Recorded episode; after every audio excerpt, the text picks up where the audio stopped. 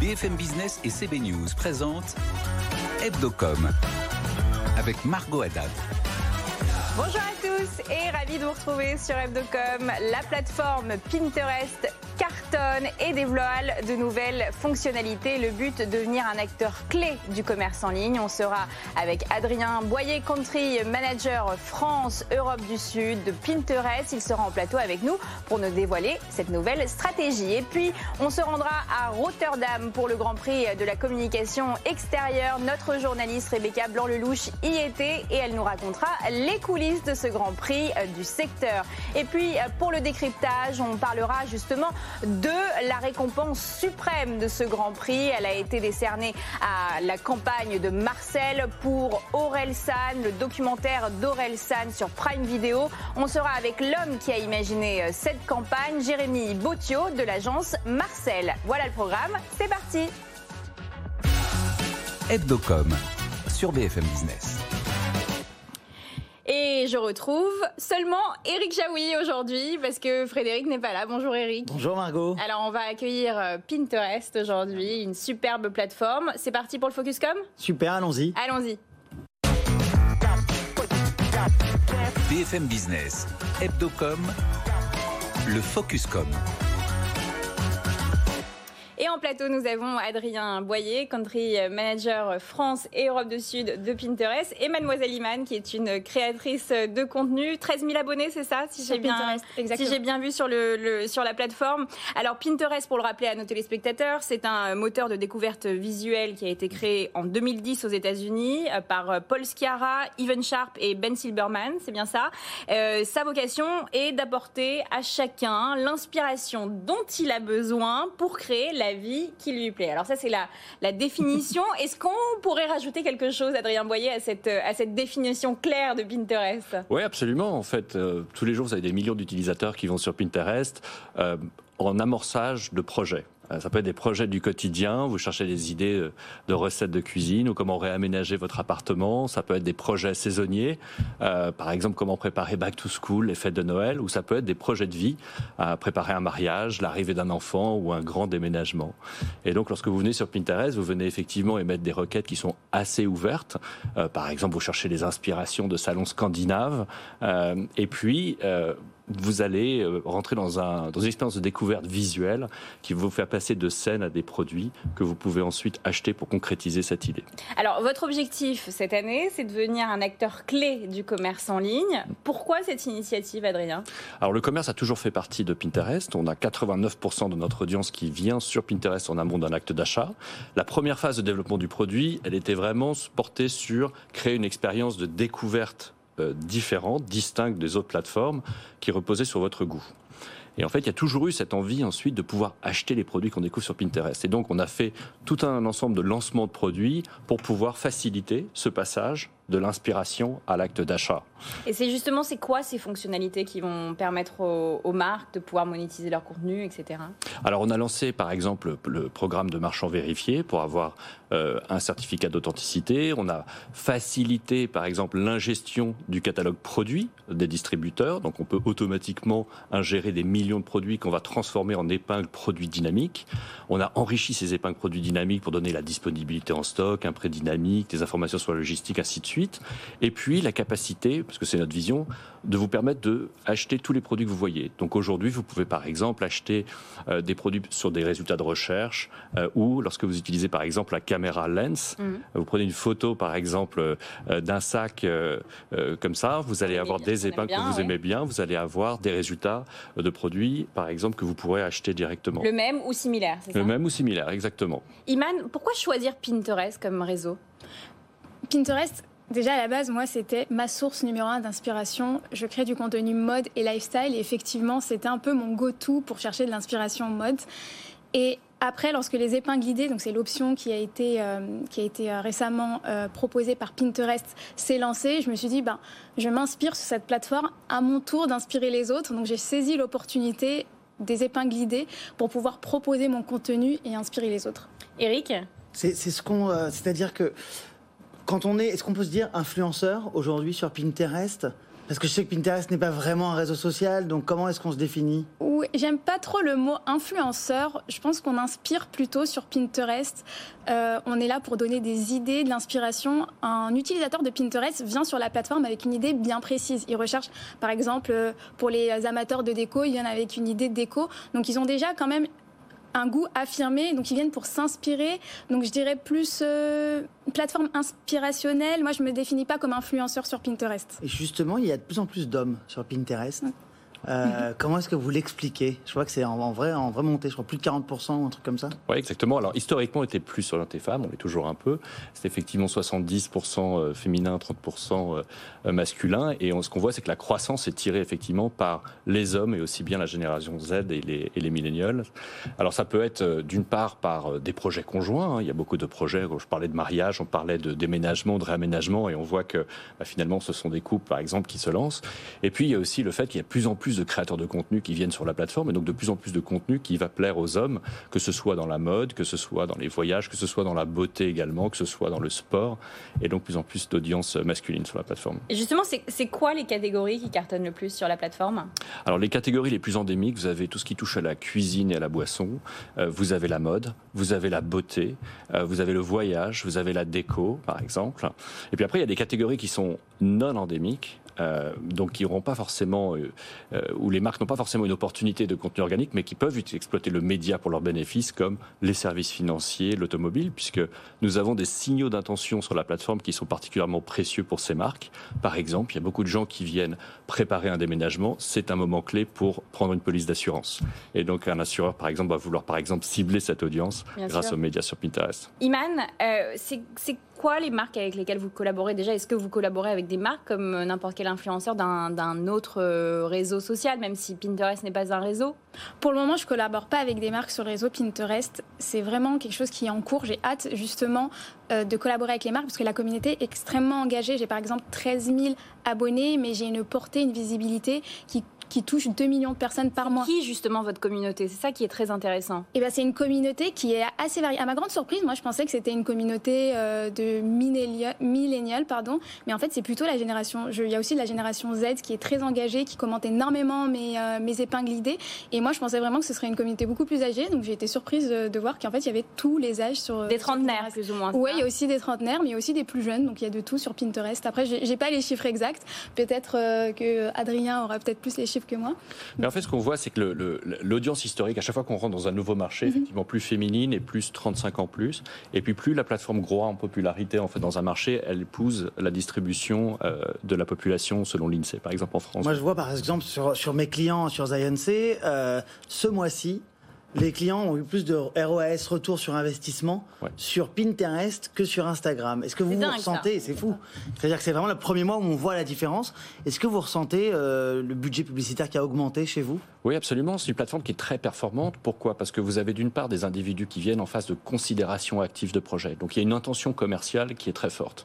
On a également vu, en fait, à travers de nombreuses études, que l'audience de Pinterest dépense plus en panier moyen et en dépenses générales par rapport à des utilisateurs d'autres plateformes. Donc si vous êtes une marque et vous êtes capable de toucher ces individus en phase de considération active, de les inspirer, ensuite nos formats, nos algorithmes de machine learning et de découverte visuelle vous permettent de les accompagner de cette phase d'inspiration jusqu'à l'acte d'achat dans un funnel très restreint et sans friction. Et du coup, on voit effectivement des retours sur euh, dépenses publicitaires très intéressants. On en voit avec Carrefour, par exemple, qui a réinventé son catalogue et arrive à inspirer effectivement par Pinterest qui pour chaque euro investi obtient 2,7 euros de retour. On est sur un momentum. Voilà, si vous nous écoutez, je conseille aux marques d'investir sur Pinterest pendant deux ou trois mois avant que ça change la donne, mais c'est maintenant en tout cas. J'ai vu qu'il y avait euh, vraiment un format vidéo qui se démocratisait sur la plateforme. J'en ai vu sur votre compte euh, également, euh, Iman. C'est quoi le poids de la vidéo sur Pinterest? Alors, c'est un format roi en ce moment et qui accélère. Donc, j'ai pas de chiffres précisément sur le nombre de vidéos disponibles, mais c'est extrêmement conséquent. Je pense que comme Iman le disait, c'est permet par exemple aux marques marques et aux créateurs de contenu de pouvoir inspirer de manière beaucoup plus didactique. Donc les épingles idées, par exemple, vous permettent de créer des expériences immersives, step by step, pour expliquer à quelqu'un comment faire une recette, comment faire un look de beauté, comment réaménager son intérieur, et donc suscite beaucoup d'engouement, d'engagement et de conversion. autre chose qui suscite un énorme engouement, c'est euh, l'univers métavers. Euh, c'est quoi euh, votre positionnement par rapport à ça? J'ai vu qu'il y avait eu une campagne Ikea, par exemple, où on pouvait décorer son salon en réalité virtuelle. Est-ce que c'est quelque chose vers quoi vous voulez aller? Oui, voilà. Donc le métavers, c'est effectivement une prochaine frontière qui est très intéressante et on est très émergent là-dedans. Nous, notre préoccupation, c'est plus encore de créer des expériences d'inspiration et d'achat les plus simples possibles, de faire du shopping inspiré. Et donc, je dirais qu'en termes de technologie innovante, on mise beaucoup sur la réalité augmentée. Euh, par exemple, vous pouvez effectivement aujourd'hui, dans la beauté, euh, très facilement, grâce à Pinterest, voir euh, quelle peut être la représentation d'un maquillage ou d'un rouge à lèvres sur vous, ou voir comment est-ce qu'un meuble pourrait participer euh, quelque part à votre intérieur? Donc effectivement, on est sur ce type de développement, mais pas sur le métaverse, euh, encore NFT ou autre. Euh. Merci beaucoup à tous les deux d'avoir été en plateau avec nous. C'est très enrichissant. Et tout de suite, on passe à la chronique TechCom de Julien Casqui. BFM Business, Hebdocom, TechCom. Bonjour Julien. Bonjour Margot. Alors le marché euh, du jeu vidéo a atteint un nouveau record en 2021. Cet engouement n'a pas échappé aux marques bien entendu qui s'associent de plus en plus avec les grands acteurs du secteur. Racontez-nous Julien. Jusqu'où ira le marché du jeu vidéo en France? Il a généré 5,6 milliards d'euros de chiffre d'affaires en augmentation de 1,6%. Les Français n'ont jamais autant euh, joué du fait notamment de la crise sanitaire et des confinements. La France compte plus de 30 millions euh, de joueurs et plus de 3 milliards de joueurs ont été comptabilisés euh, dans le monde. Le réseau social Twitch hein, qui permet de suivre et de commenter les parties des autres a aussi amplifié cet engouement pour le jeu vidéo. 5 millions de Français se connectent au moins une fois par mois sur la plateforme selon Médiamétrie. Et comment euh, les marques se sont positionnées sur ce marché, Julien? Eh bien, euh, tout d'abord par du placement de produits euh, traditionnels. Prenez le jeu Fortnite, par exemple. Véritable phénomène de société dans Fortnite. Vous pouvez habiller votre avatar de chaussures, de sweatshirts, de sweatshirts, de pantalons, pardon, à l'effigie de marques comme Balenciaga ou Adidas. Pareil pour LVMH ou plus récemment Red Bull qui s'est associé à Ubisoft dans le jeu de sport Extreme Steep. Il y a aussi le placement de produits par les influenceurs évidemment, avec Squeezie ou Cyprien issus tous les deux du jeu, du monde euh, des jeux vidéo et euh, qui génèrent plusieurs millions de vues sur les réseaux sociaux. Enfin, les marques peuvent aussi sponsoriser des événements. C'est le cas de CIC qui organise les eSport Business Awards, euh, qui est une compétition de League of Legends et qui a généré près de 40 millions de vues en France l'année dernière. Et ce qui était intéressant de savoir, c'est justement ce qui suscite l'intérêt. Pourquoi les marques s'intéressent aux jeux vidéo, Julien? Bah, Tout d'abord, elles peuvent toucher une audience planétaire. Fortnite, c'est 250 millions euh, de joueurs dans le monde, d'autant que les gamers ont de fortes interactions entre eux, ce qui peut augmenter euh, l'audience. Et puis surtout, grâce aux jeux vidéo, les marques peuvent rajeunir leur cible. C'est ça qu'elles viennent trouver euh, dans les jeux vidéo. Elles ciblent les millénioles et elles peuvent avoir aussi une image plus décontractée, plus fun et aussi féminiser son audience parce qu'on ne sait pas forcément, mais la moitié des joueurs sont en fait des joueuses. Le marché du jeu vidéo pourrait dépasser les 165 milliards d'euros dans le monde l'année prochaine, sans compter que l'activité, eh bien, euh, sans compter l'activité que va engendrer le métaverse. Chronique extrêmement intéressante, Julien. Et je retrouve tout de suite votre acolyte pour le JT de la com, Rebecca Blanc-Lelouch. BFM Business, Hebdocom, le JT de la com. Bonjour Rebecca. Bonjour Margot. Alors on vous retrouve parce que le week-end dernier vous étiez à Rotterdam pour le Grand Prix de la communication euh, extérieure. Alors vous allez nous raconter un petit peu les coulisses. Il y a eu deux jours de délibération pour choisir les meilleures campagnes d'affichage des deux dernières années. Et pour tout de suite rompre le suspense, le grand gagnant du 47e Grand Prix de la communication extérieure est donc Amazon Prime Video qui a collaboré avec l'agence Marcel pour concevoir la campagne d'affichage du documentaire sur Orelsan qui s'appelle Chanel ne montre jamais ça à personne. Margot, vous recevrez d'ailleurs dans quelques instants euh, Jérémy Bautieux qui a conçu cette campagne. Mais d'abord, on écoute la présidente du Grand Prix que j'ai pu interviewer, Boutaina Araki, présidente de Clear Chanel. Je ne sais pas si c'est parce que c'est un produit culturel. Je pense que ce qui a vraiment euh, beaucoup intéressé le jury, de ce que j'ai entendu dans les débats, c'est vraiment euh, le fait que cette créa utilise le média pour ce qu'il est réellement. C'est-à-dire qu'on a utilisé des panneaux, leur emplacement et à travers, parce que vous savez que la campagne était une campagne sur des panneaux qui allaient de Caen à Paris et retracer finalement tout le cheminement de la carrière d'Orelsan, de son succès euh, depuis sa ville natale, euh, voilà, jusqu'à sa montée à la capitale, etc. Et donc, ce qui est intéressant, ce qui, je pense, a séduit les jurés, c'est ce côté utilisation physique presque du média qui raconte une histoire. Et Rebecca, je crois que c'était euh, hyper serré. Euh, d'ailleurs, euh, les délibérations ont duré des heures pour choisir entre cette campagne du documentaire d'Orelsan sur Amazon Prime et une autre campagne, celle de Camailleux. C'est bien ça? Oui, grosse hésitation avec Camailleux pour leur campagne à la ville qui pour le coup a tout de même gagné la mention engagement. Alors la mention engagement c'est une nouvelle mention qui a été instaurée cette année. C'était important euh, pour le jury de l'instaurer malgré les difficultés à vraiment la définir mais en même temps c'est normal, euh, c'est nouveau. Donc euh, à ce sujet j'ai aussi pu interviewer Mélanie Pennec de chez DDB Paris qui était la présidente du jury. On l'écoute. Le prix de l'engagement, il est né d'une volonté euh, de mobiliser ce secteur qui est quand même assez, euh, assez mobilisé, ouais, pardon pour la répétition, mais sur, euh, sur, sur ça, sur les engagements. C'est-à-dire qu'ils font beaucoup d'efforts au quotidien pour faire en sorte que la pub soit plus vertueuse. Nous aussi, en agence, je pense qu'on a notre responsabilité là-dedans, de dire comment est-ce qu'on reproduit pas en permanence des archétypes, etc., etc. Donc on s'est dit, on a envie de récompenser ben, un annonceur ou une campagne qui ferait un vrai rôle pour ce que c'est, à savoir quelque chose d'assez simple. Je passe dans la rue et d'un coup j'ai une autre vision du monde et, ou une vision moins cliché du monde. Voilà. On l'aura compris, le but, c'est de récompenser les agences qui donnent du sens, qui donnent une raison d'être à la publicité, tout en faisant quand même attention au greenwashing, comme l'a aussi expliqué Boutaïna Araki la communication extérieure peut être un facteur positif pour faire évoluer euh, l'imaginaire des, consommateurs, la façon dont on perçoit le monde. Et donc à ce titre-là, on s'est dit, ben, c'est important que qu'on puisse sanctionner ça, qu'on puisse reconnaître que des marques euh, s'engagent dans ce, dans ce sens-là.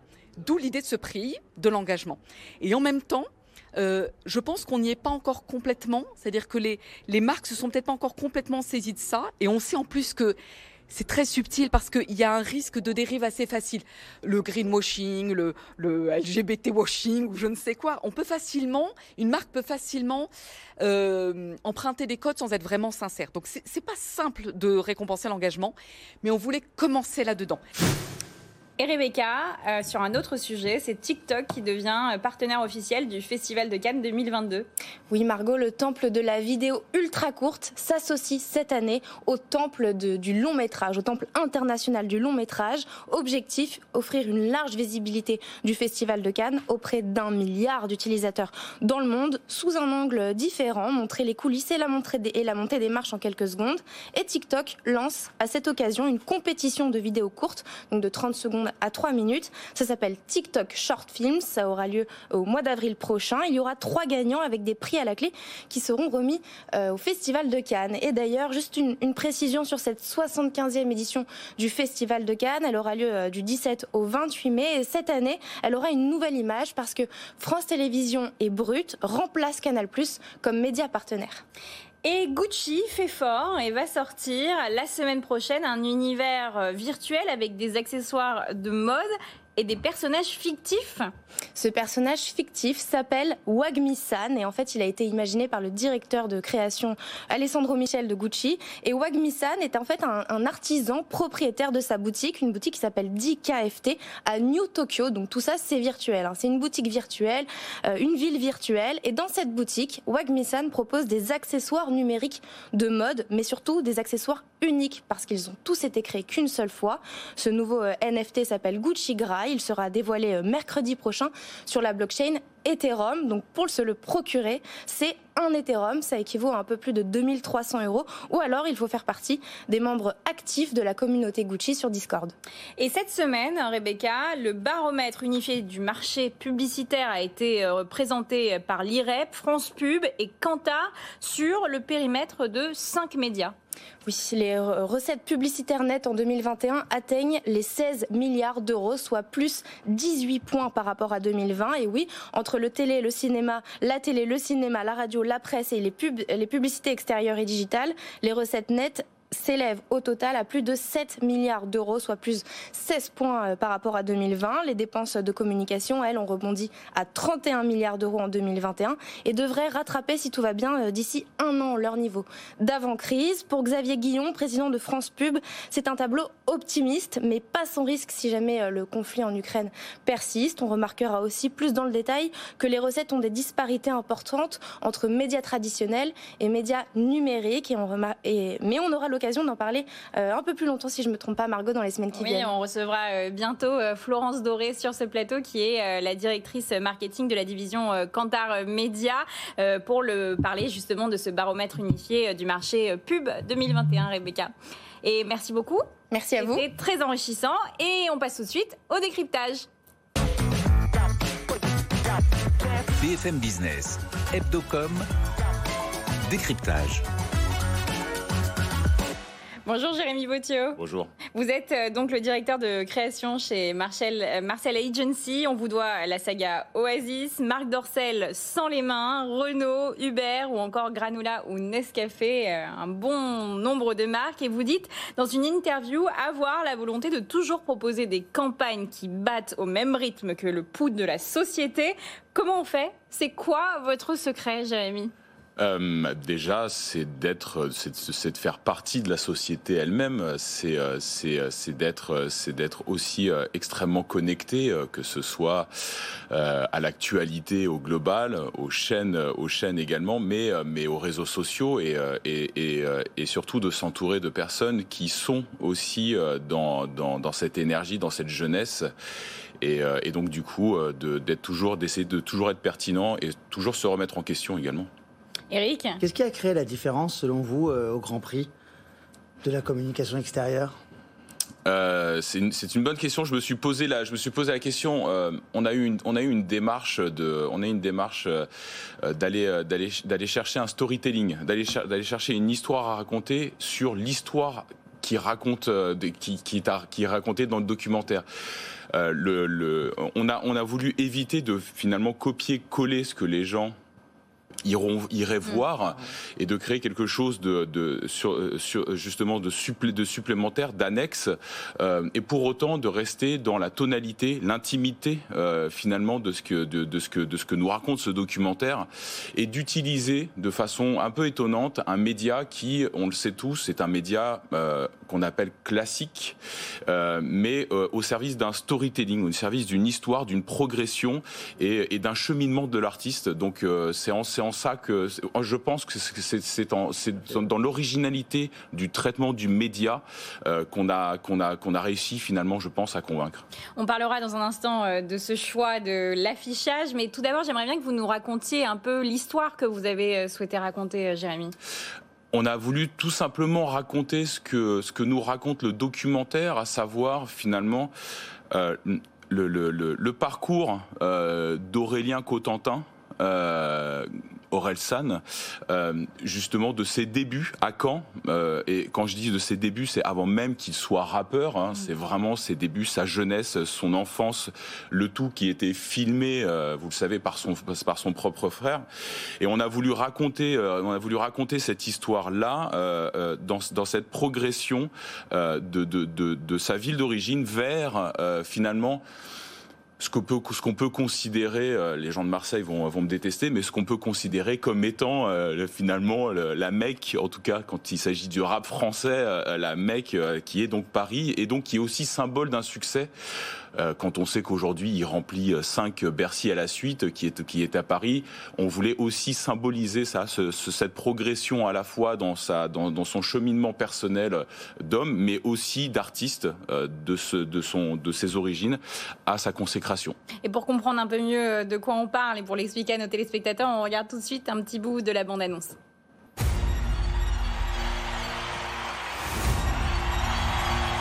Si je vous disais que normalement, c'était perdu d'avance. Carton plein pour Orelsan. Basique, basique, simple, basique. numéro 1 dans le rap, c'est pas mal pour un mec de province. Si je vous disais que pour un mec un peu paumé, c'était impossible de remplir les plus grandes salles de France, de faire des centaines de millions de vues. Mais que moi, j'y ai cru dès le début.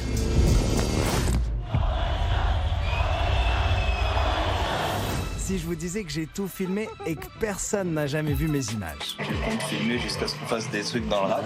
Arrête de filmer Aurel San, c'est mon grand frère.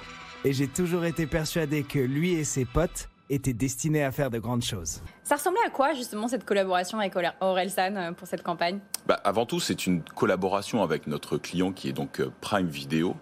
Euh, et en effet, on a eu, euh, on a eu ce, ce, ce, syndrome du double annonceur au final, c'est-à-dire qu'on devait à la fois convaincre notre client principal, qui est donc Prime Video, au travers d'un certain nombre d'idées d'activation, notamment celle-ci, et ensuite on devait également donc présenter, présenter à Aurel et, et j'appelle, Aurel. Et à, Aurel et son équipe, notamment Scred, etc., les idées qui donc passé une, seconde étape de validation. Et donc il y a eu beaucoup, il y a eu beaucoup d'échanges, mais euh, tout le monde, c'est, tout le monde finalement s'est trouvé hyper ouvert, euh, hyper accueillant par rapport à ces idées-là.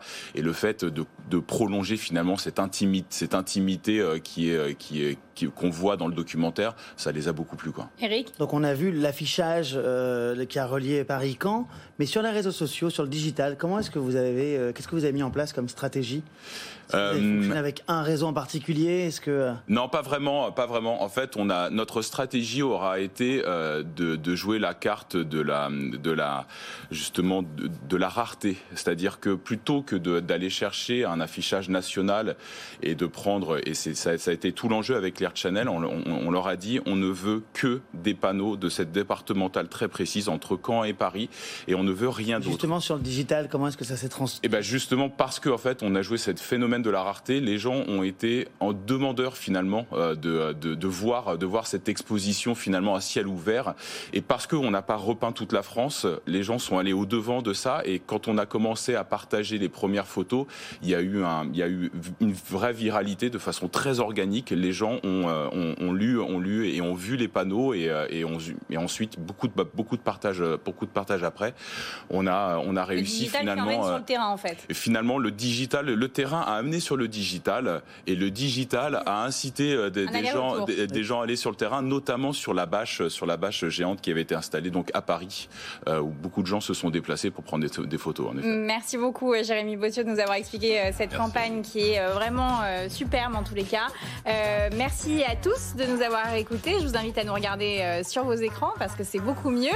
À très bientôt, Eric Jaoui. Oui, la semaine prochaine. À la semaine prochaine pour un nouveau numéro d'Evdocom. Hebdocom sur BFM Business.